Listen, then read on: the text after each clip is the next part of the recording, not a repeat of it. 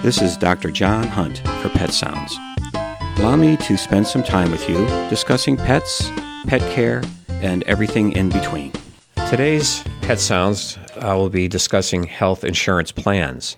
Uh, last time we talked about whether you would need a health insurance plan in the first place. So, for the sake of this Pet Sounds, let's say you decided to buy health insurance for your dog or cat. When I read some of the slick brochures put out by companies, I was impressed by their presentation. One was anthropomorphic, another took the view of the pet. Very clever and, and good advertising. Some compared their plan with others, others offered a 30 day trial.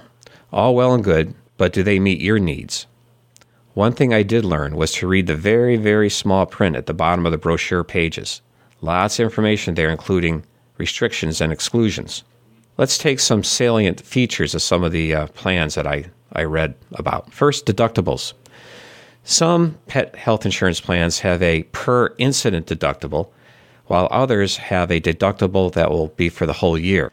That is, you can have a $100 deductible for every claim that you make during the year, or you can have $100 for the whole year, regardless of the number of claims. Some plans will not be covered in the state of Maine, so make sure you check on that. There's usually a waiting period, typically 15 days from the day you sign up for your health insurance to the time that you're actually covered. Multi pet discounts are offered, something for people to consider. Reimbursement of vet bills. Some plans give you a set amount for that particular claim. Some pay 80% to 100% of the bills, regardless of the amount. Most plans have annual limits to what you can claim. Look for a plan that covers hereditary and congenital conditions. Consider how a plan covers ongoing chronic conditions.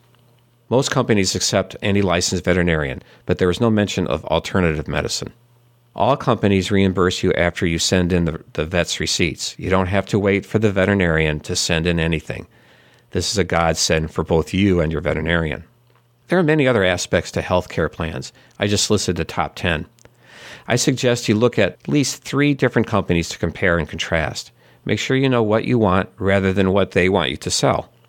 Finally, ask the carrier for names of clients in your area so you can ask those people how the company treats them. Some veterinary hospitals offer a credit card called Care Credit. They accept people regardless of credit history.